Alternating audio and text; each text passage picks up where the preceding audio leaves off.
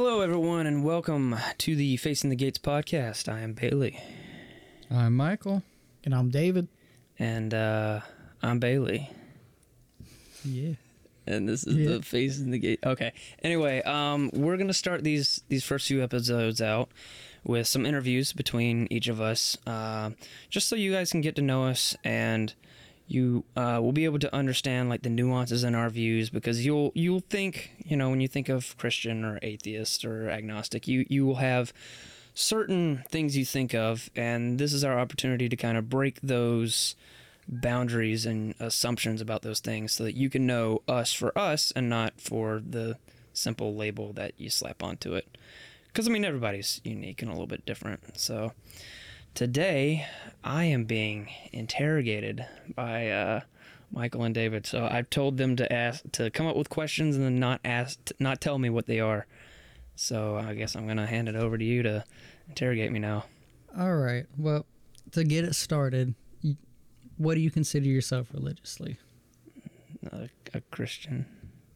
All right. Any certain branch or section? Okay, okay. So uh, I grew up uh, in a Baptist home, um, but I left. Well, really, my whole family left that church for a number of reasons. I think we all had our own different reasons, uh, and then we ended up going to a mega church for a little bit. It was also a Baptist church, um, but conveniently their pastor and their music leader left like a month after we started so then we stopped going to that church um, and uh, you know it was a different change of pace because they had like a more contemporary service as opposed to like you know your traditional like hymns and you know like your regular baptist service. Um, and then so i mean that was different. And then the the like the Sunday school was a little bit more focused for your age group. Um, we I heard what the term apologetics was for the first time and never heard that, which is basically defense of the faith, why you believe what you believe. I never heard that at the church I grew up in, and didn't really flesh it out at that other the second church I went to, but uh, I definitely dove into that years later. So basically, after we left that church. Um, which we weren't really members. We only went there for about a month or two. Uh, and then we went around to a couple other churches, but I have not been a member of any church in like five or six years. It's been a long time. So I'm still kind of just searching through the denominations right now. I guess technically I'm non denominational, but I think if I were to say where my bias is, I'm leaning more towards Orthodox Christianity but I'm not 100% like definitely in that camp. I'm just kind of exploring the options right now. So you're like on Tinder, but for Christianity. I guess. I guess Christian mingle? Christian mingle. So, as you said, you're Christian. Kind of, what does the term Christian mean to you? And also, how do you think that describes you, who you are? Are you asking like what is Christianity to me? Is that is that was that the Essentially, what does Christianity mean to you? And Yeah. kind of how does that describe you, your actions, how it affects your life? Um, so to me, it's like on one hand, it's a worldview. On the other hand, it's a lifestyle. That that sounds really cheesy and cliche, but I mean, it, it, it shapes the way you view the world and the way you perceive things, obviously, but also uh, it, it is to me so fundamental that it changes the way I act in certain situations, the way I perceive certain things, the way I think about the future or the past or whatever. Um, m- me being who I am, I'm a very like goal oriented person and like I want to try and improve on a lot of things. So I think Christianity also kind of happens to align with that um, because you're always trying to grow and become a better person in that way. So that's kind of what it means. That might be a little bit vague, but hopefully that answers the question. I think it does pretty well. Yeah. A little general, but I mean, it does suit you. And so- kind of what are some generalizations that people would think especially as you said coming from uh, originally a Baptist church and then going to a Southern mega Baptist. church. Now thinking about more so Orthodox Christianity. Kind of what are some generalizations of kind of how you started Hmm. and kind of your interest in Christianity?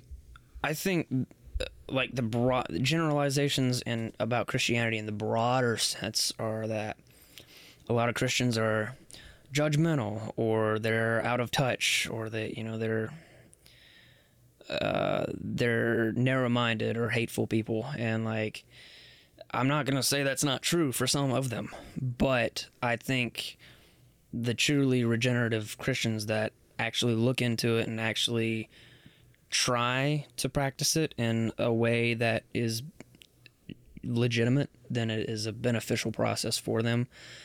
Um, I think, you know, generalizations about like Baptist churches or like fire and brimstone and pastors that will just go on forever and ever and then people that sleep during the preaching and That was me. th- those i mean it happened Yeah, I mean, Uh, and if y'all don't know, we all attended the same Southern Baptist church. Mhm. Mainly, like for myself, youth group, and we all went to different little churches during sometimes. But Mm-hmm.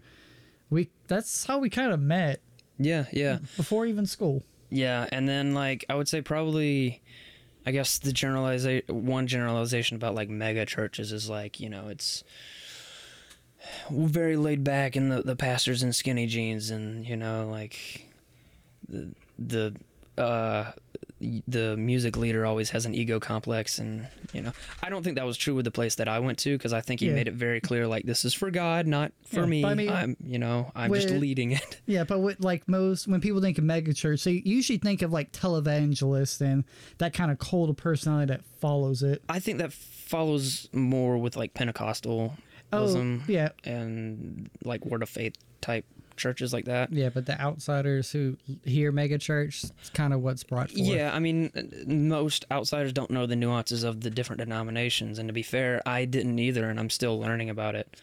Um, the only like generalization I know or like negative thing about the Orthodox Church is like nobody knows about them, because like they were just kind of like, you know, they the schism happened a long time ago, and nobody else talks about them anymore, and they don't really have a very big presence in the media or anything. It's it's always like Catholics or Protestants. they kind of just do their own thing. And Yeah, and I mean, like to me, I I mean, I think they have like a better understanding of most of the theological doctrines, but I mean, I, again, a lot of it is very foreign to me because I grew up in a Baptist church. So I mean, uh, there's questions I have, and I'm gonna ask somebody who's Orthodox at some point whenever I can get in contact with someone who will respond to my emails. Yeah. It's not busy. Yeah, and one thing about the uh, kind of generalizations, I know some people think this, but a lot of people kind of think more orthodox style, more kind of that kind of intelligent side versus Protestantism is very, especially in America, is very emotional based. How do you kind of feel about that? it depends because some of the the um some of the brightest thinkers are Protestants. Yeah. Uh, like William Lane Craig, I believe, is Baptist. I don't want to say that for sure, but he's definitely some kind of. Uh, he's definitely Protestant. Um, Tim Keller is a Presbyterian pastor. Um, I mean, these are names you guys don't know, but Yeah, you know, point is like a lot of the people that I do listen to, um, you know, come from Protestant circles. Uh, I mean, of course, where I am now, I'm listening to like different podcasts from like all over the place. Like, I listen to uh, N.T. Wright, who is a biblical scholar who goes to an Anglican church. Uh, I listen to you know a number of Orthodox podcasts. Um, you know, like I said, I listen to some William Lane Craig and Tim Keller. So I mean, I'm kind of getting information from all over the places and trying to like sift through it and understand the differences. And and some of it is not like, hey, we're going to teach you about the denominational beliefs. Some of it is just we're, you know, like Tim Keller is more of like a pastor, and obviously he's preaching, but he's preaching in New York, so he's preaching to a certain audience that's I think a little bit more engaging to me. Um, William Lane Craig is like a philosopher and theologian. He's really smart, and some of the things he says are just like way over my head. Um, but he's he's trying to like in his like defenders class or his uh, reasonable faith uh, podcast. He also has a website. Um, they they're trying to like get the intellectual side of Christian belief out, and you know, I mean, so like there there's different directions with it, but I guess to answer your question, like, yeah, there there are some very anti-intellectual or uninformed people that go to church, and I think those are uh, I would consider them just nominal believers who just believe because they were told to believe this, and this is what their parents told them, and they just went to went through with it, and if they didn't, then they're going to hell. And to me, that's a very shallow level of belief. Not only is it going to cause you problems when you face a major issue in your life, like what happens when somebody dies? What happens when everything in your life goes wrong and you're like, oh, well, where's God? You know, why do I believe what I believe? Like, you're going to have some moment when you have to face the facts and and question why you believe what you believe. So I mean like the anti-intellectual or nominal belief is not enough. At least for me. I mean, I know some people that like that's all they need. But like I, I think if it if it really is the most important thing to you, then it needs to be something you look into. And the only other, the other thing I wanted to say was um, like there are certain people that want to make Christianity about getting to heaven and escaping hell, and I think that was definitely the place I grew up in. And that is not the point of Christianity. That is a thing. That is a facet about it, but it is not the thing. Because if you are a Christian, just because you don't want to go to hell, you're using God as a means to an end. You're not getting to know God as an actual person. You are using him. And that was something that I had to learn a few years ago was that I don't need to use God as my magical wish fairy that I just pray to and hope that he does the thing. That cheat code. Yeah, it, it, it doesn't work that way. You kind of got to get to know him and you got to understand things. And when I've kind of had a little bit more of a, I guess, Spiritual awakening. I guess a humble approach to it and not trying to be like, hey, God, give me this thing. That's when doors start to open for me and I, my understanding starts to expand and my interest in it starts to grow. And it, it's kind of just a more of like a positive feedback loop type thing. So would you say a lot of those people are more, instead of being truly religious, they're more habitual religious, where it's habit is what's been ingrained in them. It's not that they're even actively attending or Sorry about all the practicing. They're just more there to be there because it's what you're supposed to do, just like getting married Mm-hmm. before having kids, just like all of that. Do you feel they'd be more habitual instead of spiritual? there are definitely people like that, but I don't want to sit here and say, "Oh, you're just a habitual nominal believer because that's all you do." Because I only see what I see on the outside. Yeah, and so I'm not going to sit here and say like, "Oh, well, you're not really a Christian, you're not really saved or whatever," because I'm not God, and I'm not going to make that claim on somebody. So I can make educated guesses based on what I see, uh, and I think. Um, one one way of tracking to see if somebody is a regenerative Christian is if you see the fruits of the spirit. So, like peace, love, kind, happiness, that kind of you know. Um, I don't know all seven of them, but you know, if, if you It's like the opposite of the seven deadly sins. well, there's there's the um, there's like an antithesis of there's like an opposite of the the seven fruits of the spirit, um, which are like negative counter Counter. versions of them. So I mean, like i- if you're starting to see those things, then they're probably not growing in the spirit or or in their beliefs or in their faith or anything. So I mean, like it it it kind of goes to the, like the faith versus works type thing. Like a lot of uh, churches that I've gone to around here, are, like very heavily like you are only saved by faith and that's all you need. And works or that's a Catholic thing. That's Catholics are wrong and, and you, you can't believe in that because you know they're Catholic and they're wrong. And that that was the extent of the logic um, which never really made sense to me because they didn't actually uh, in interact with the arguments of Catholicism or anything. So I'm looking into that on my own, but I think from what I understand, that regard, which we might have an episode on this later, but uh, faith versus works is like C.S. Lewis put it. It's kind of like two sides of a pair of scissors. They, they kind of go hand in hand. You kind of need both of them because, like, yes, you're justified by faith, but the works is something that follows from faith to show that you have the faith.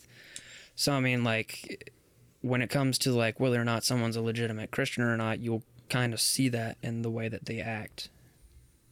That I get that makes sense. Yeah. I, I appreciate that input. Uh, again, going with the it's not just a belief, it's a lifestyle as well. yeah, well. I know it sounds like really cliche, like it's not just a belief, Well, it's a lifestyle, but, but it I is. mean, with a religion, it kind of has to encompass your whole world Yeah, to be a religious belief, because it's not just something you think about; it's something you got to act on. right. So, would you say with your upbringing in your initial church, Mm-hmm.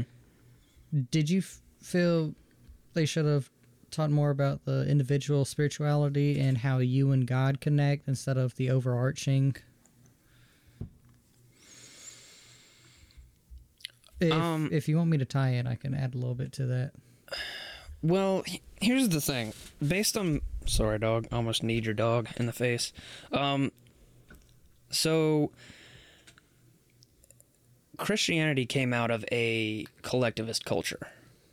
So obviously the writings and the teachings are going to be about everyone as a whole and supporting people and helping one another and you know it, it, it's about at its core a community but at the exact same time it is about the individual because you can't have a community if you don't have individuals within that community. So yeah it, it- it's it's both but i don't know if i i don't know if i guess probably specify it a little bit more because like i think my church kind of had a little bit of both it just Yeah. it just depends on Okay. what well, you mean what I mean is to getting to truly understand your religion, getting to truly understand yourself, your place with God, you would have to be spiritually more engaged, more Mhm. connected than just, hey, I go to church, I pray, I do this. Because that, yes, you're praying, but that might not be what you're meant to be doing because the Holy Spirit. I please forgive me if I butcher this, but God is always with you and you are always with God. mm-hmm. So you should I feel what how I interpret things that So- that, that would mean you have a good personal relationship first before you can truly an understand before you can understand what Christianity is, why and all that. But that's Yeah. just me personally. I, I'm always and also viewed on in the modern scope since as kind of civilizations have evolved and everything we've i mean especially ever since like the 60s 70s with the kind of spiritualization movements we're very focused on the self especially spiritually physically everything yeah that's so I guess it could be more so, in another way, rephrasing it. Should they take a slightly more modern approach to grasping what the audience they're speaking to and helping them work kind of the lifestyle of Christianity in with them? Yeah, so I mean, it is. Um, that that's the other thing is that individualism is a very modernized American thing. And again, I mean, like you have to be aware of like the culture and the time that you're in, and when it comes to reading the Bible and stuff like that, you have to be aware of the culture and the time that that was written, which is very far removed from where we are mm. now, and the average person doesn't know the right tactics to believe that. And- that's a whole. I guess thing, that also but- falls into that generalization you were talking about, where where some people think like Christians are out of touch, especially with like pastors, because they might not just be giving it to say one person how a modern lens, a modern scope would see it to be fit. Yeah. And the reason I ask that is when I remember hearing stories like Job, I have to wrap my head around that by thinking this man is really at his absolute it's Job, right? And at his absolute worst. when God took everything from him, Yeah. basically. Yeah. And so he'd have to be spiritually sound and connected with God to be able to withstand that in his faith. yeah. And that kind of ties in what you said earlier when someone hits that initial someone dies, your life goes to shit. hmm With hold, withstanding that, to ask kind of a side question, do you think having that strong spiritual connection makes it easier in your religious endeavors to withhold tragedies? Yeah, definitely like growing in your faith will make growing in your faith and growing in your understanding will always make the little small defeats a little bit easier to swallow. It's not not gonna make it uh, paradise, you know. It's still gonna suck when stuff like that happens, but you know, and and sometimes those are gonna shake your faith. Those are gonna test your faith, but sometimes those things are there for a reason to bring you closer to God, to force you to realize now, wait a minute, I'm not in control of everything like I thought I was. Uh, maybe maybe there's something bigger out there that I need to look to to realize that like, you know, I, I can't do all this on my own. So, but I guess to answer your your question about like individual versus community, like ultimately it's both like yes you need that individual like personal connection and a practical understanding of things and i think that's largely where i've grown over these past few years because even though i haven't been going to church i've been listening to podcasts watching youtube videos reading books. I've been you know getting information from all these different places and that's been fulfilling to me in a way that church never was and the churches that i went to were not going to do that. And to be fair, there's probably no church that will do all the things that I've done because it it church just can't do that for you. Like Yeah. there, there's a limited scope to what church can do. Um, so I mean, like yes, an individual understanding is extremely important, and that will help you grow. But eventually, you know, you'll get to the point where like I am, like, you know, you, you grow so much as an individual and then you're like, okay, well, I'm starting to have questions. I need to direct these to people. I need to have a community to help me when I'm going through things. And at that point, you're going to need a church community. So, I mean, obviously there's pros and cons to both sides of mm-hmm. things, but like they're both important in their own ways. And it just kind of depends on what stage you are in life. And I'm not saying people shouldn't go to church or people should go to church like it it, it just kind of depends like where you are and what exactly you need Yeah, it's it's so it's very that whether you need to go, you don't need to go. That's very personal, and what you're going through and how you're processing everything, pretty much. and, well, And it's well, on, on a person say, by person basis. yeah and when i say like i'm not saying you need to go to church I, I think christians should go to church but if you're not necessarily a christian and you're still kind of questioning things like you're not obligated to go to church Or if you're not able to.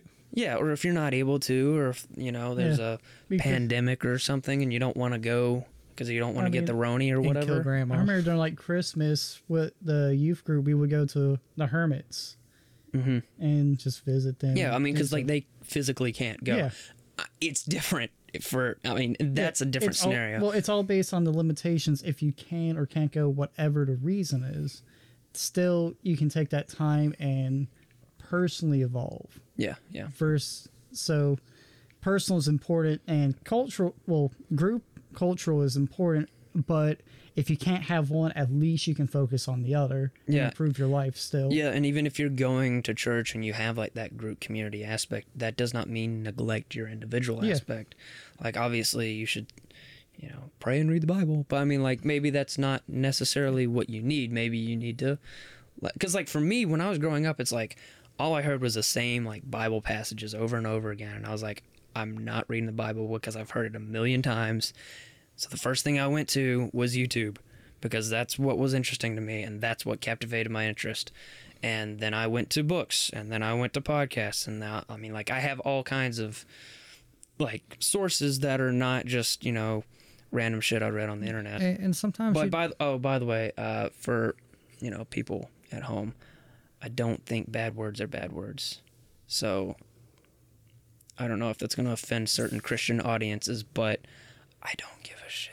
fuck shit, pussy, The words. ass. Yeah, yeah. But- words are words. They're relative to the culture, and th- that's a whole different Though topic. also, but yeah, I- anyway, it kind of with words it kind of falls into certain scenarios we're kind of having a nice casual conversation now if you're like speaking in a big group for your job do not say those curse words it, it depends on the situation. It's I'm not going to offend you Yeah. guys. I'm Yeah. not hurting you. There's nothing wrong We we all have a shit. good understanding of each other in our If I say I'm gonna go preferences take a shit or I'm gonna go take a dump, you know what I mean. You know what's gonna happen. I'm not offending anyone. rather you say now, if I say that in front of my mom, she's gonna be like, "Why'd you say that?" I'm gonna be like, "Cause I gotta take a dump." She's gonna be like, "Well, why'd you why'd you say the shit word?" And I'm gonna be like, "Cause I had to take a dump." And then anyway, point is, you know, she's gonna get offended by it, so I'm not gonna say it in front of her, and that's situational. So anyway, that I'll get off my soapbox. Uh, yeah. I had a words aren't bad question lined up and it just I'm sorry. it, it's it's okay it's okay so gr- now you as someone who is becoming more stronger in their faith individually spiritually and all that good shit have you ever had a time where you just question am i a christian do i really believe this Good question. Finally. I was waiting for this. Yes. Yes. Uh, several times. So, uh, the first time, uh, this is going to be a fun story. I was a gullible child, all right? we all were gullible children I, uh, it took me a little while to realize that uh, Santa Claus was not real. Oof I was probably a little old to realize this when How one of my, were you? I don't remember exactly. I think I was like 10 or something. ah, that's not too bad yeah I don't but I, don't quote me on that cuz it, it might have been later. I'm not sure. we can ask your parents but a friend ostracized me for believing in Santa Claus because she was like, "Do you really believe that Santa Claus flies around the earth in one night in a sled?" I was like, "But there's different time zones. He's got more time than 20." She's like, "There's so many people in this world. Do you think have you seen him flying around on these reindeer? That's ridiculous." And then I got thinking about it, I was like, "Damn. I think I think she's right." I think I've been bamboozled. I think I've been lied to. I think I've been question- had. real so quick my question is does bailey still believe in the easter bunny or the tooth fairy th- this leads into that. This leads in. So I went to my parents. I was like, "Have you been lying to me?" I'm just I, didn't- I didn't say I didn't say it like that, but but they're like, "Yeah, we're, it's it's not real." So because I mean, I was at that age where they can reveal it to me that Santa Claus isn't real or whatever. So I mean, I was like, "Oh, well, that sucks." And then uh, the next day, I was like, "Wait a minute." So the Easter Bunny and the Tooth Fairy aren't real? And then I went to them. I was like, "So the Easter Bunny, uh, Easter Bunny and Tooth Fairy aren't real?" And they're like, "No, I- we made that up too." And so then I got the next, logically, the next rational thing the next in my highest mind power was, "Wait a minute, is Christianity real? Is God real?" and that's how dave became an atheist Wow, That's a genuine laughter. that's deep. no no that, that's not how it happened Okay. Well, okay, so me being whatever age I was, I rationalized. I didn't ask my parents this, but I was like, well, there's a lot of people that go to church, and there's a lot of churches that I see, and they're all across the world, not just here. So it would be a pretty elaborate ruse for the entire world to be coming up with this thing just to just to screw me and lie to me. Um, so I just assumed I was like, okay, well, you know, it's still true. But I mean, that was the first time like it dawned on me as like a possibility that it's not uh you know a thing because it was just an assumption that I grew up with.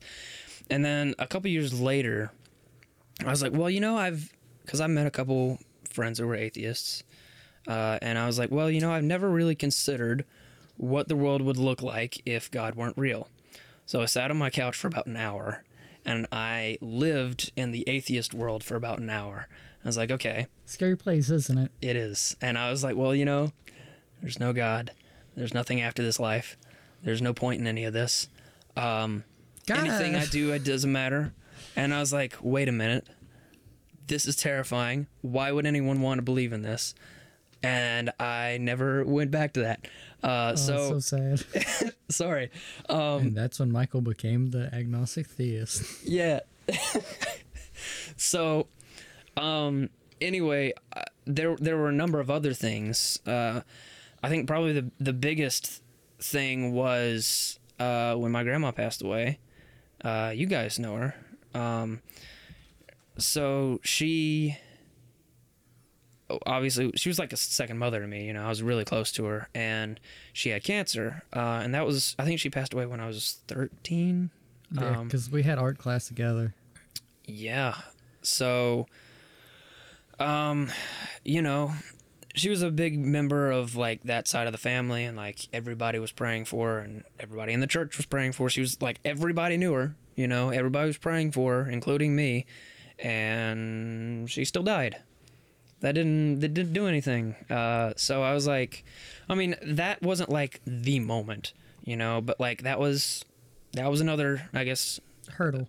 yeah, um, another straw on the camel's back. Maybe not the one to break the camel's back, but there was that. And then, you know, that period of time in my life, there was a lot of people dying. Uh, just two years earlier on my birthday, my great grandmother had passed away. And then a couple months, either before or after my grandmother passed away, her brother passed away from cancer also. And then, like, a like literally like a month or two later, my cat that I had my whole life got hit by a car. Uh, and yeah, so basically everybody was dying on me.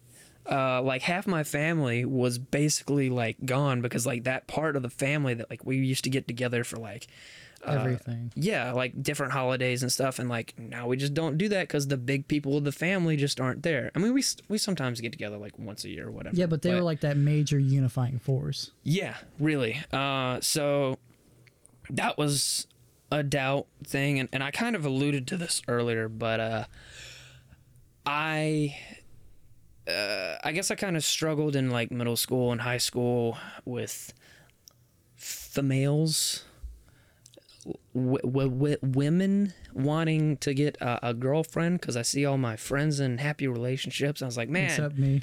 I I just want that for a little bit, you know. Well, if it makes you feel better, my first relationship was fucking awful. Well, They generally are. Though. yeah, it's okay. My I haven't had good experiences, so can't can't mostly. Did yours get knocked up by a dude two foot shorter than you? I don't know. I'd have to. I don't know how tall he is. I mean, she's married, but Well, I mean, it, like within a month of you guys breaking up. oh, I don't think so. I don't remember. I mean, if I if it happened, I didn't know. But anyway, I'm sorry. uh, so okay, so uh, basically, um, I would find somebody, have a crush, and then pray to God that I would be able to date that person, and then usually some terrible, gut wrenching, heartbreaking thing would happen, and this would happen literally over and over and over and over and over again. And I was like, what the fuck? Am I cursed? Does God hate me? Why is God not answering my prayers? What's the point? And then I got to a point where I was just so frustrated that this happened so many times um, that I just kind of stopped talking to God for a while. I was like, I was just pissed off. Uh, and I was like, this was probably about like five years ago or something like that.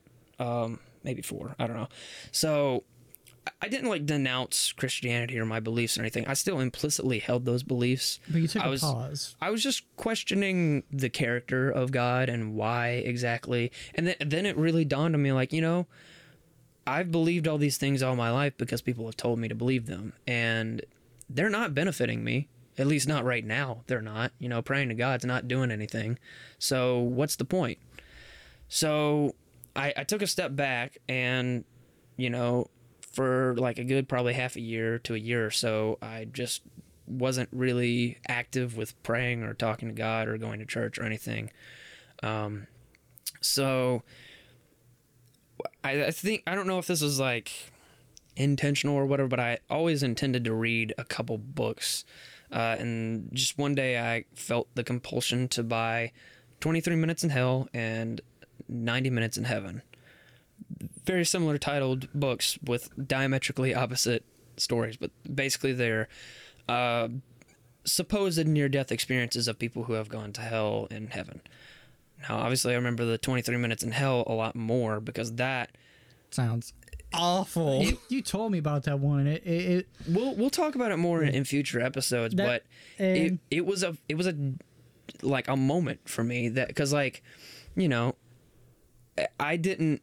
I mean, I've known like about what hell is, but for it to be like a first person experience of it and a narrated thing and I mean some of it was a little bit out there and some of it felt a little embellished but a lot of it uh, because it was a re-released issue he footnoted everything he saw with scripture. So he's like I saw this and then you look up that verse and it's literally describing that thing that's in the Bible and he takes a very humble approach in it. The guy's name is Bill Wiese.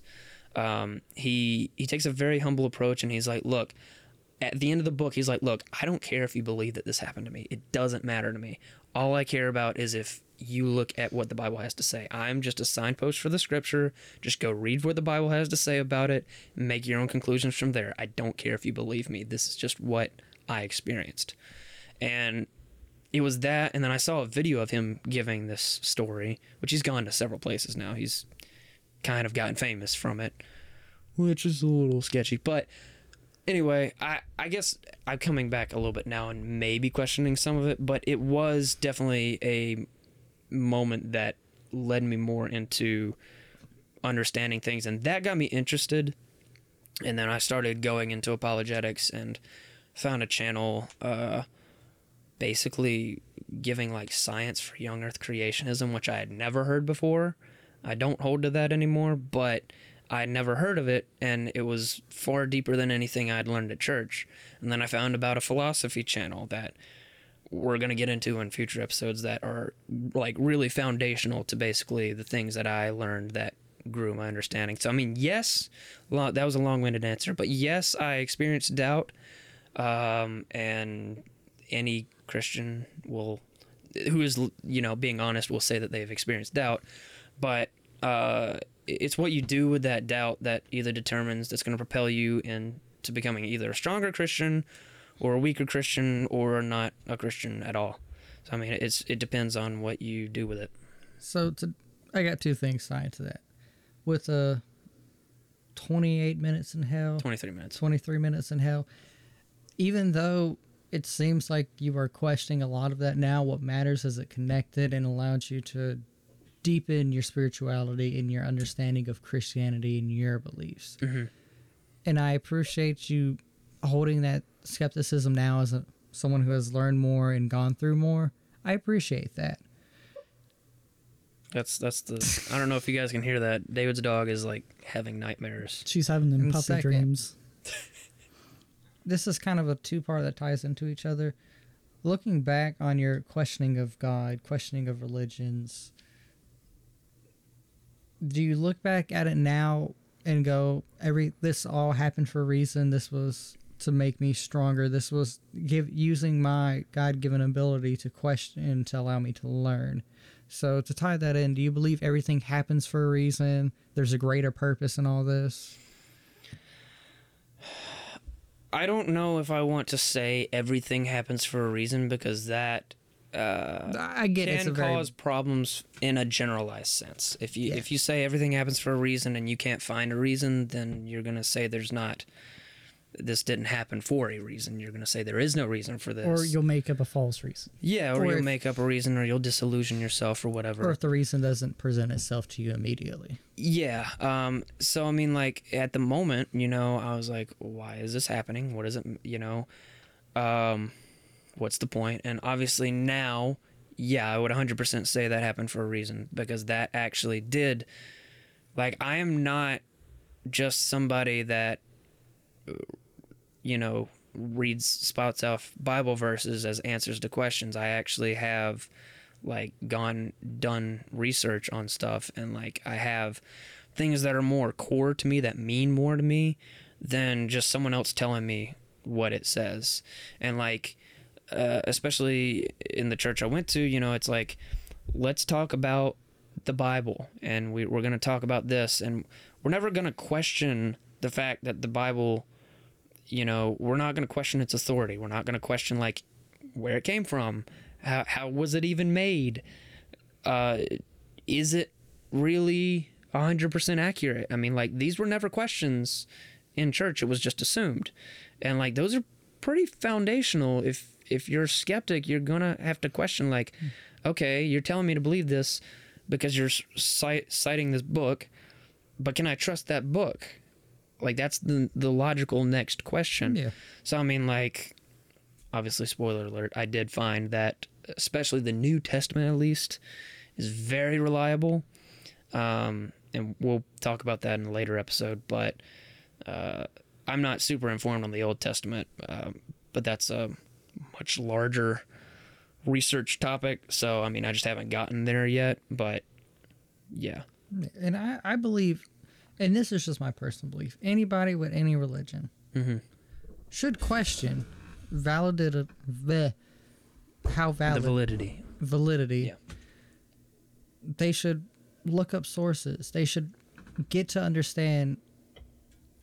And I guess it's just pre- preaching for a more understanding, and it's okay to question. It's okay to because to question is Yes. The first step to finding an answer.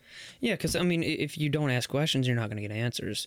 And if you go to people and you have questions and they shun you for having those questions, then you shouldn't go to those people. Yeah, Uh, I mean, and yeah, because we're all humans, we we are not all knowing.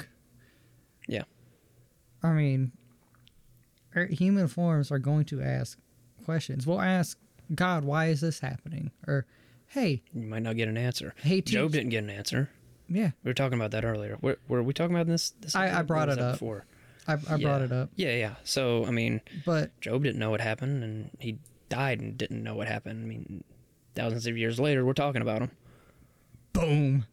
But I believe, just to be honest with yourself, you have to ask questions, and you need to find your answers. Yeah. because everyone's answer, Christian wise, is going to be different. We're all different people. Yeah. just like how you question religion, someone's going to question it in a different way.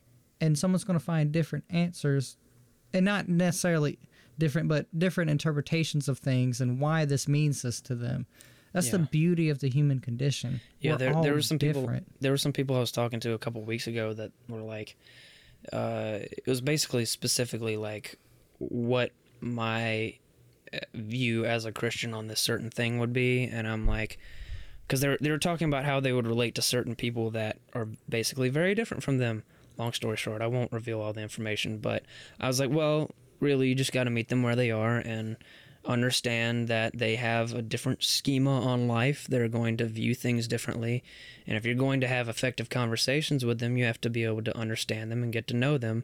And I mean, that's that's really the start of it. That's kind of meta. Yeah. If you think about it, that's what we've Yeah. done and that's what we're doing. And Yeah. we're all growing. Yeah. And e even though we all believe different things, some things we can relate to, like core fundamentals. Like, for example, don't be a dick. Yeah, you don't we we uh we agree on the golden rule, don't be a dick. Yeah, and like, even though we might vary on some things, for like for three, all three of us, we kind of have some core fundamentals that we can relate to. Even though for you, it's like Christianity believes. For you, agnostic theism. For me, We're all- I'm a filthy atheist. We're all very different, but we're also very, very much alike. Yeah. And we're willing to meet the other and to understand where we're each coming from. Mhm. Yeah, and that's Which- why we can do this podcast. That's the beauty of it. I think I was going to ask a question relating to that, but I just want to say this blanket statement. I think that's genuinely what we all as humans need to do more of. yes. Whether you're Islamic, Jewish, Hindi, Buddhist, Uh huh. I think genuinely that's all just what we need to all get a better understanding of why everything means to us, what Yeah. it means, why we follow each doctrines, and if and understanding that can help people get closer to their spirituality because then they might have a question. Hey, this person asked this. I don't necessarily have an answer, but I want to find that answer. Yeah. Yeah, yeah. I mean, uh, we're not going to understand each other if we're just going to say you're wrong because I'm right. And that's the Yeah. extent of your logic. You have to have conversations.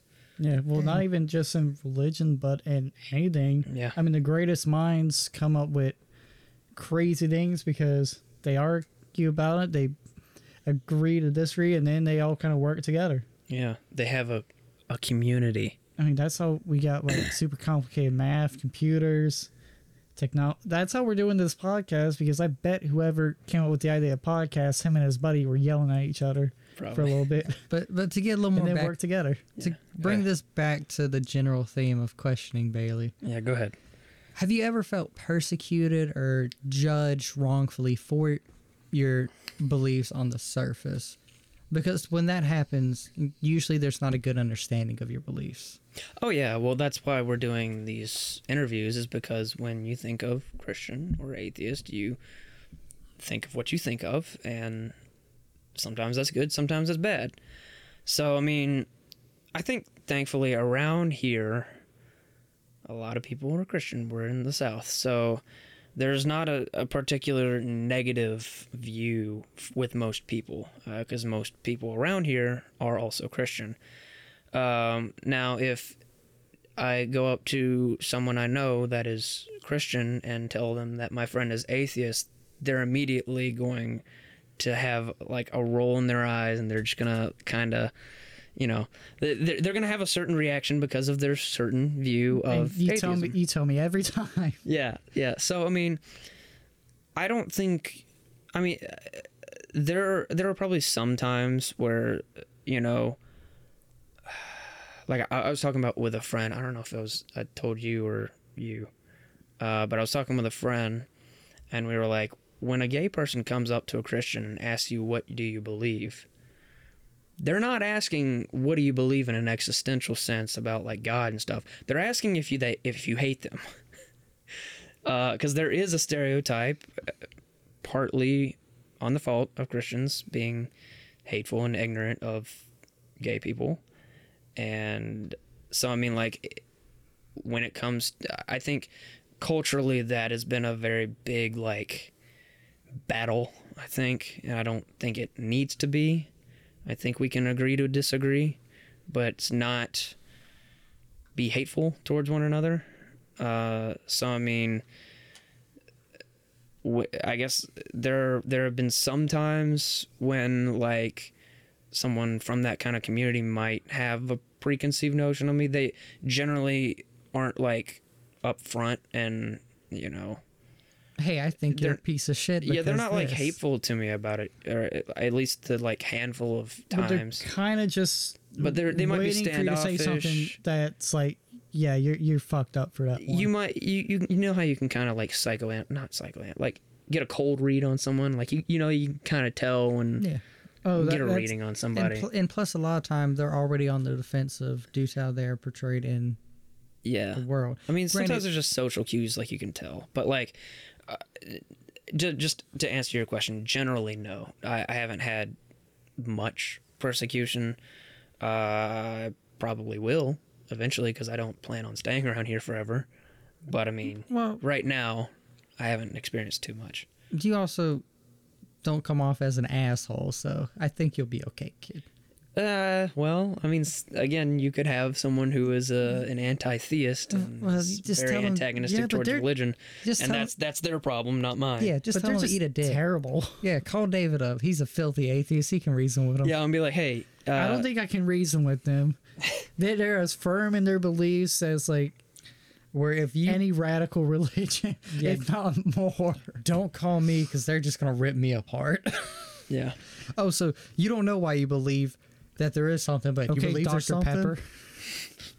Yeah, but oh fuck. Hit me with more questions. Uh, what one thing? more.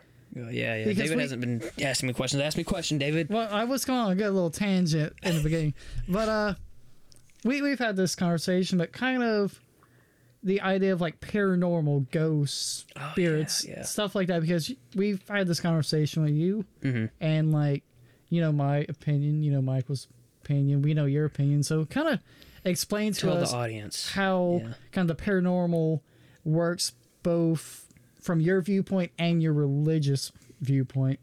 Okay. So, uh, for people at home, uh, I was a paranormal investigator for seven years, something like that. Um, I guess the group kind of fizzled out, so I guess technically, if it were to reform, I technically kind of still am.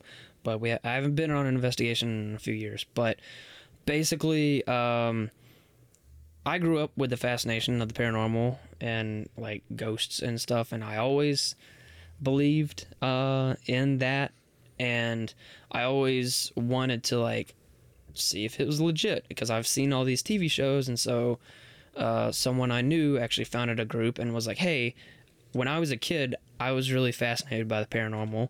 So how about we make like a youth group and I can like supervise it?" And so we did that, and um, so I mean, I, I became paranormal investigator, and then like uh, there there's different like classifications for spirits and stuff, and like under the Christian worldview, technically spirits that aren't either angels or demons don't fit into that. Technically, by the books, spirits that are say intelligent but not necessarily demonic or residual spirits that are just kind of like on a tape loop. They just do the same thing over and over again and they, they don't interact with people. Uh, technically, that shouldn't exist if you either just go to heaven or hell when you die. Uh, so I don't know exactly how that fits in. I do believe that the supernatural and paranormal exists.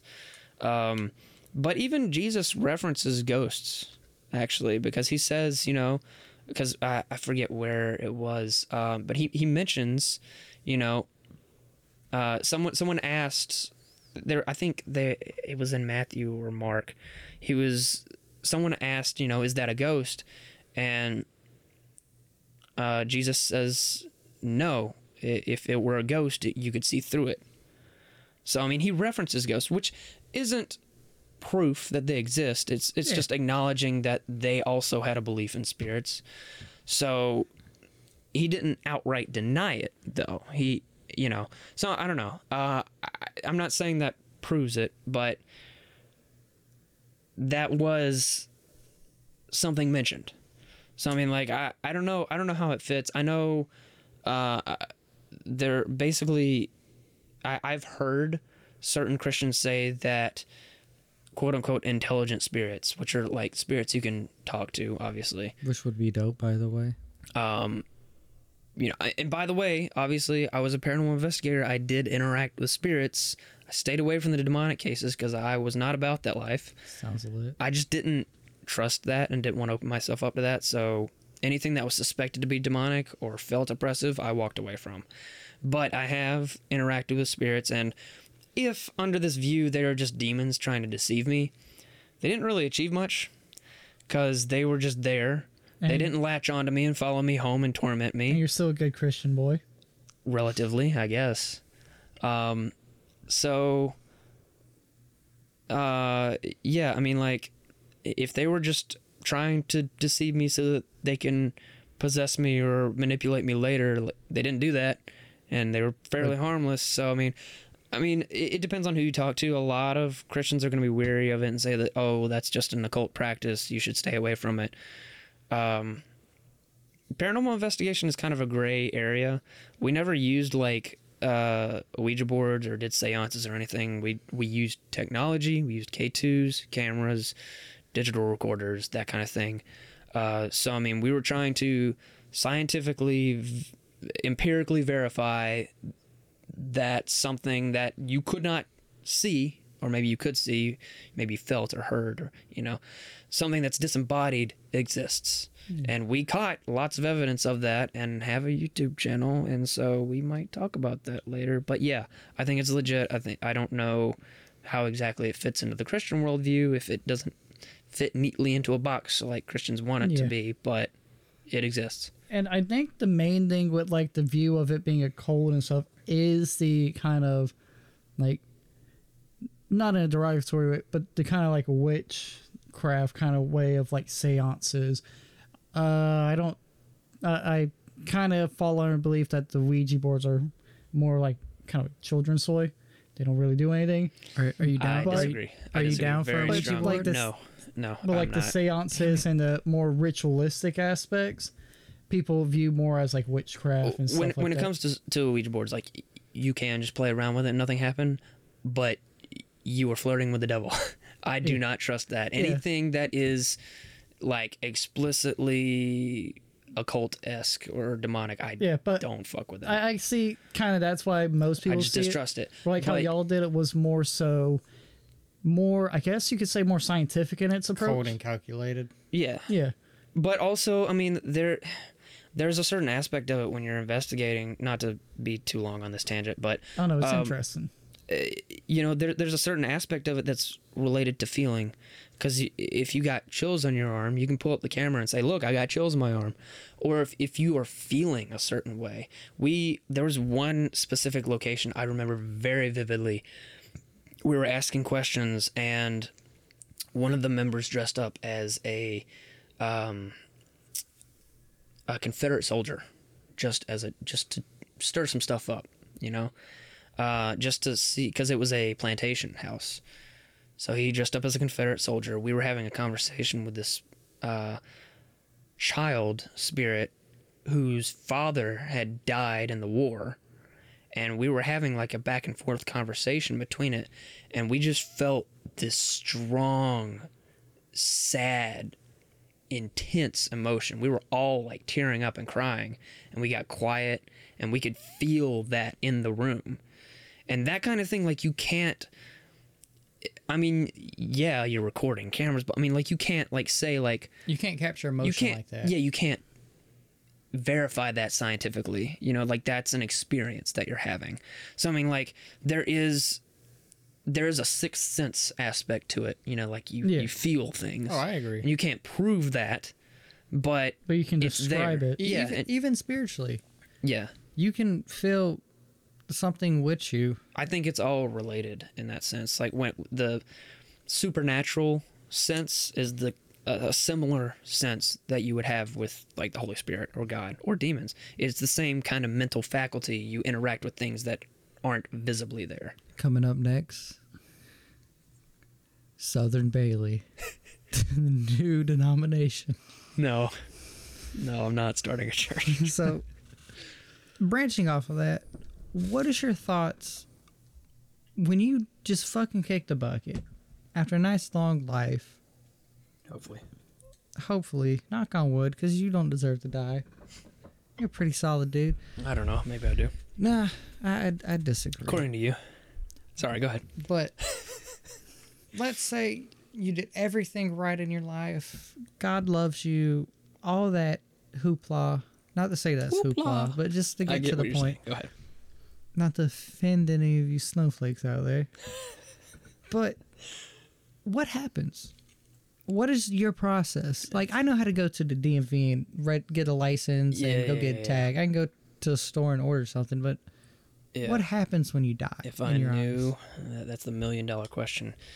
So, I mean, I've heard of like a lot of out of body experiences where, you know, people see like a bright light and then they see Jesus and then they go to heaven, or they see a bright light and then they fall into a dark pit and they're in hell. I don't know. I, I've been looking into out of body experiences because those are really fascinating and I like to see like where some of them line up and where some of them don't and just kind of evaluate them on a case by case notice.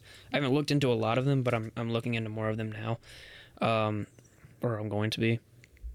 But uh I don't know exactly. I mean, the classical understanding in Christianity is if you're saved, you go to heaven and then you kind of hang out in heaven for a little while and then when the new creation comes, uh, you go down to the new earth and the new heaven. They kind of become one, and you're a part of the the you know like the new kingdom, and you So, do like- Jesus stuff. like euge- eugenics, selective breeding.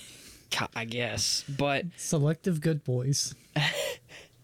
It'll Um, just be a bunch of dogs. They had it right but- the whole time. but that is that is the view that I grew up with as I've been looking more into it and and listening to other people from different denominations that's not necessarily what happens because of course you know you have Catholics who believe in purgatory Uh, some Orthodox believe in toll houses, but that's kind of like a up in the air thing. What is a toll house? Toll house is basically like there you you're in a scenario and you're being tempted by a demon to do a certain sin, and there's an angel there like guiding you, and you either pass or fail the test, and you move on to the Kinda next like one. exploiting your weak points. It, it's kind of like kinda- purgatory, but if you pass it and you keep moving on up, then you get. and there's heaven. also that classic idea of like that might be a bastardization of it, though. but- before you go to heaven hell there's that kind of judgment almost like a review of your life giving your stats Yeah, I've heard of a lot of people actually um, having dreams where they were basically sitting watching a playback of their life, and they saw every decision they ever made and how that affected the cho- the the path that they took in life. Uh, and I'm like, you know, because I mean, I I the last night my grandmother was alive, she was dreaming but she was talking in her sleep. She was coming up with stuff that like doesn't really make sense. She was like confusing like I had an uncle uh you know and she was saying that like he's doing gardening and like he doesn't garden but the person that he lived next to did do gardening. So maybe she was conflating that. So like i don't know if she was like I, she kept going on and on and on and i was just like i was talking to my mom i was like well it's, like she's reliving her life and kind of conflating it all together it could kind of be like the body isn't fully interpreting what the spirit is going through Mm-hmm. in that aspect So yeah, so I mean, like, that's the million dollar question. I don't know. I think, I mean, I've heard the other view that uh, when you when Christian when you're a Christian and you die, you, you just go to be with Jesus, and you're just kind of with Him in in a temporal state until the rapture, and then you are given a new body. Well, it's the same body, but a renewed body, basically, and then you reign in the you you help Jesus reign in like the new creation. That is something that I'm having to look into because I'm not hundred percent certain on Revelation either. Because when I grew up, like that was something that my church basically avoided talking about because it is a notoriously difficult book to interpret. Uh, yeah and also there are a lot of people that want to try and say it's literal and like this is a code that we can use to crack to figure out when the end of the world's coming. And kinda- There's other people that say it's metaphorical and it's actually just a lot of Old Testament allusion, and the whole thing's a dream also. So, fun fact, there's that. That just adds another layer of tomfoolery. It it's very complicated. So I I'm not gonna sit here and say I've got it all figured out because I don't know. But basically, I don't know what happens when you die. Uh, all I know is I'm gonna I'm gonna try to be a, a good Christian boy and not. And when I say good Christian boy, I say that like in a facetious kind of way. Like I'm not. I'm not gonna sit here. And, I don't think I'm a good person. You guys do. I don't. But you're that- working on becoming a better person yeah, I mean, I'm I'm always trying to do that, but like, um, I I want to try and like grow in my faith and and further my understanding of things and grow in that regard, and that in my eyes is kind of remaining in good standing with Christianity as long as you're not like getting sl- like either you can- you can either get closer to God or you can go farther away, and everything and you do. stagnating you're because he's You're- moving ahead of you and you're, you're- not keeping pace Yeah. of. Well, God doesn't move. I would say God is there. but you and know. if you aren't getting closer to him, you're going farther Yeah. away. So I mean, it's a binary thing. Like, you know, everything you do, every choice you make, either you're going to be getting closer to God or you're going to be getting further away. And sometimes it's baby steps, sometimes it's giant steps. but it's still a step Yeah, so I mean, in my eyes, as long as I can continue to grow and not be lazy, I mean, there's probably gonna be a time in my life where I'm not gonna be as active as I am now, but I don't want to ever completely give up on searching and growing and understanding more. So that that yeah. So hopefully that answers the question. As a Christian, we're because at one point I was Christian, so I'm going to say we at this moment. Uh-huh. Learning, we're essentially told every sin, every Jesus can save you from every sin, essentially. Do you feel there's a certain sin that is weighed heavier, or like you do this, you got a long uphill fucking battle, you piece of shit? Okay, so this is a yes and no question. In my understanding, sin is sin. Jesus looks at it all the same. But different sins will have different effects on you. So, I mean, if you uh, lie to the police police officer when he pulls you over and say, you know, I was going this speed, and he says you're going that speed, and then you might, you know, have to deal with the consequences of that. Versus, you know, if you told your mom you ate that, if your mom asked you if you ate all the peanut butter and you say no, it was the other one, and then the other one gets in trouble, like that doesn't really affect you. That affects them, but You're still a piece of shit. yeah, yeah. But I mean, that this, these are bad examples. But what I'm saying is like certain things.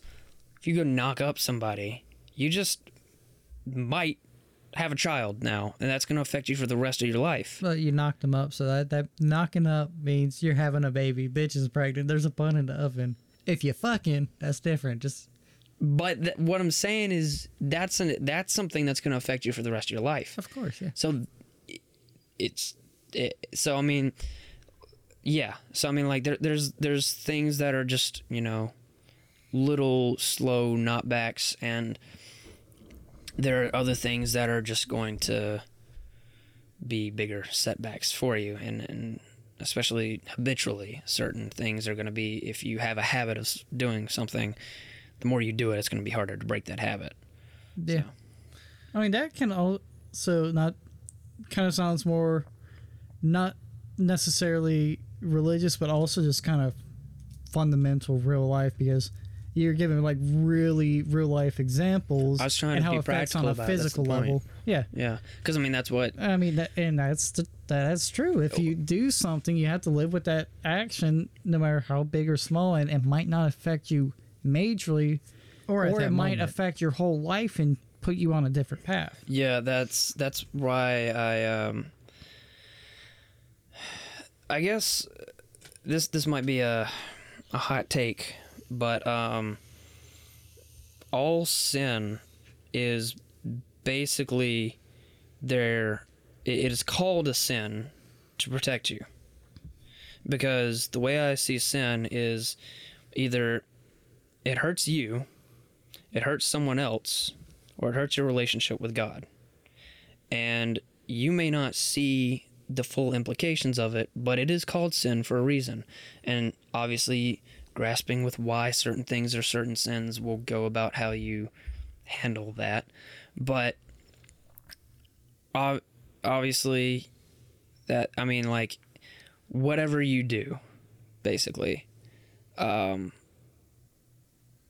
I lost my train of thought. Kind of every action has a reaction Yeah, I mean, in the simplest of terms. yeah. See, to me, that forgiveness, how I interpret it, is first, I feel you have to accept that you sinned. Like, if I go kill someone, I have to fucking accept that and I have to live with it. So I think that's part of it. And you also have to be honest about it. Yeah. You have to admit, like, you're not just doing this because the Bible says I got to repent. So, Yeah, and you genuinely have to accept and, in a sense, grieve over your past actions. Yep. And not dwell on them, but uh, search, understand why it was wrong, genuinely want forgiveness. and I think that's a big thing about Christianity, too, is like I, I believe, a, repentance and forgiving. And I Because, like, that's very difficult for a I lot feel of people. a lot of people just don't kind of get that. I, I can ask you, hey, do you forgive me a million times? But if you don't see that I'm genuine about it, are you going to forgive me? Depends on what it is. But, yeah. And- I mean, just- I, get, I get what you're saying. Yeah. So I, I always love asking that question. What it, what is a sin?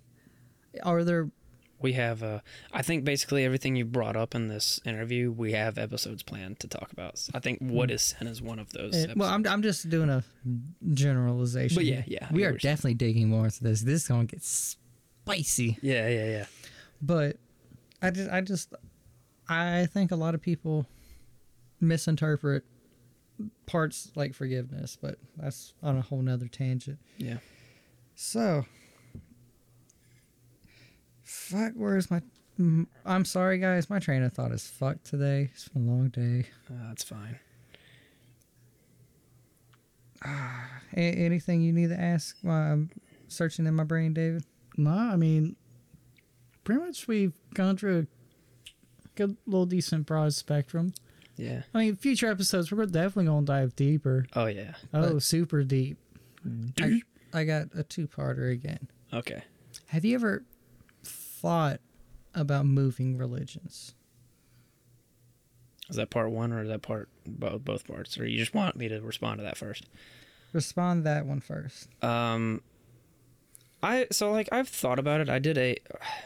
I won't say like I've thought about it like I've considered actually doing it. I've looked into other religions and seen what they've taught, but I've never had an inclination to say, okay, well maybe they're actually right. I mean, they might be right about some things, but ultimately, in the end, the historical evidence for Jesus changes everything. And again, we're gonna talk about that. Ka-chink. We're gonna we're gonna have a little thing like every time I mention like we're gonna have another episode about that. Bro, we But- need to go buy some quarters and a jar. Yeah, uh, we will. We we're gonna like The reference future all- episode jar. we got like 50 episodes planned for this. I owe so you far, 40 so- bucks. I'll get 40 bucks in quarters. Okay. That, yeah, that's Uh, a lot of quarters. But yeah, basically, like I've been interested in other religions and understanding them at least on a fundamental level, but I've never been so intrigued by religion that I'm like, I gotta convert to this because it makes so much more sense than Christianity. Because m- to me, the research I've done in Christianity answers anything that I need. So I don't have a need or desire to go to something else. And I feel like other religions don't answer some of the questions that I have as well. That's a blanket statement, but we'll probably get more into that Uh, later. Definitely. And is there anything that could make you move religions that could change your faith? And not in a blasphemous sense, not like you're actively looking for it, but this is a question I feel mean, from, everyone like- has to ask. Yeah, from like the smallest little thing to like a major revelation. Like one of the Hindi gods come down like, bitch, you're wrong. Yeah. Um And it's a hard question to really wrap your head around as someone strong in your faith. Yeah, it's tough because like I would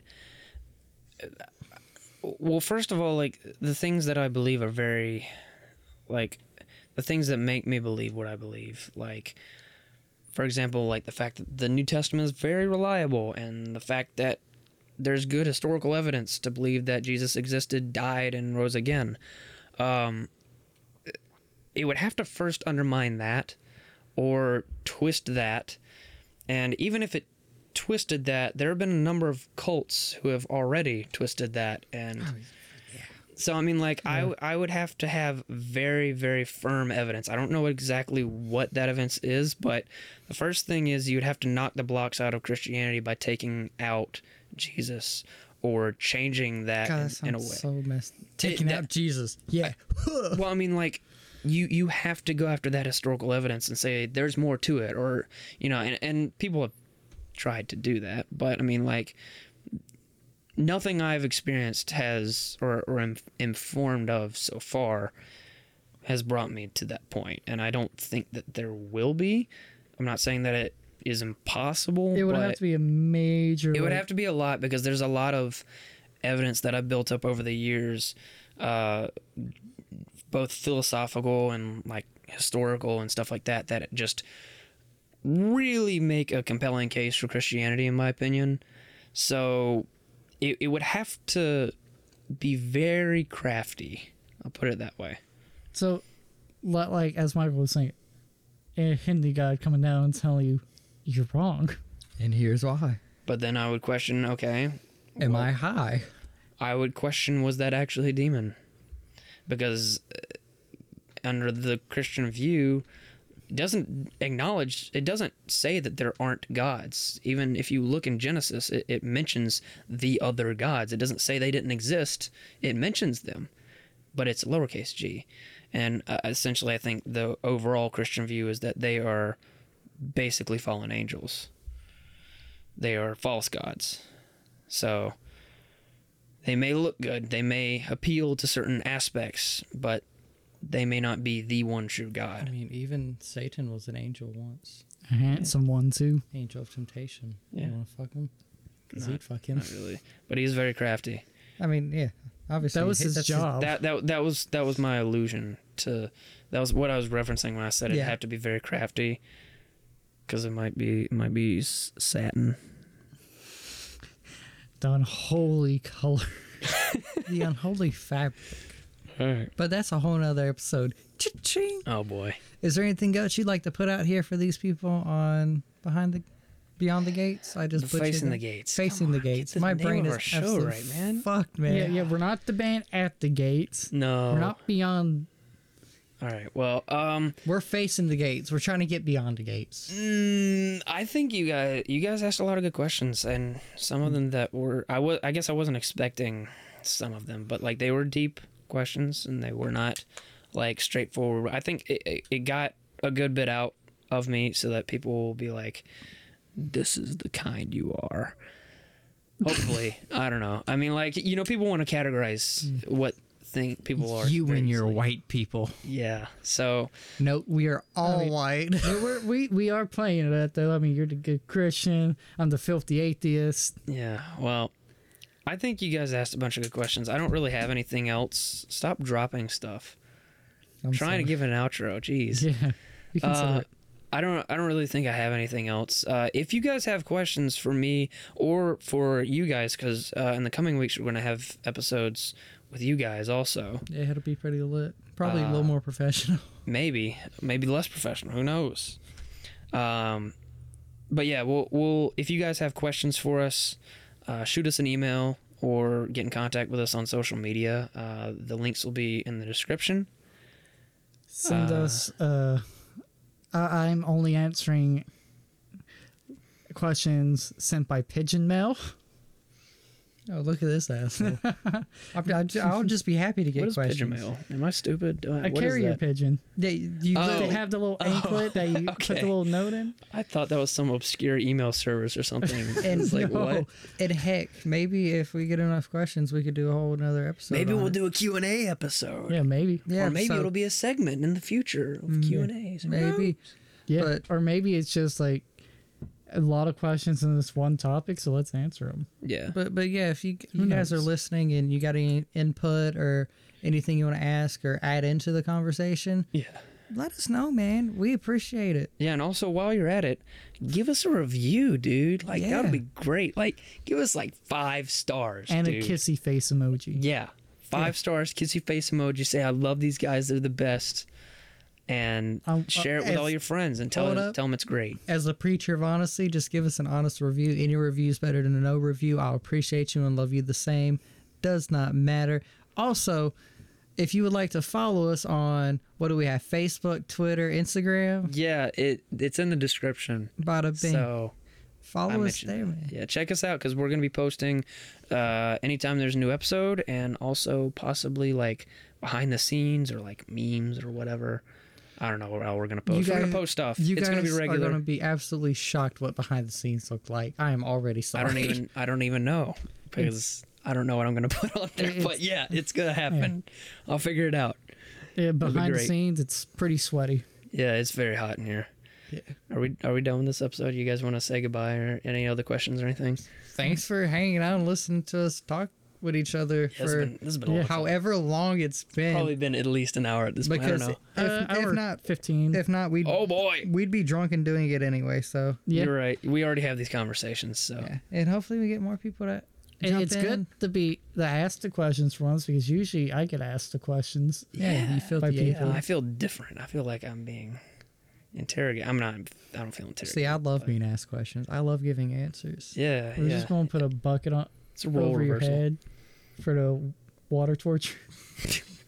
Get All to- right, get all right. We, we've been rambling, so we're gonna go ahead and end this now. So uh, thank you guys so much for listening, and uh, do all the thing, the, all the things, and uh, we'll we'll see you next week. Love you guys. I love you. Love you. Bye. Bye. Mwah.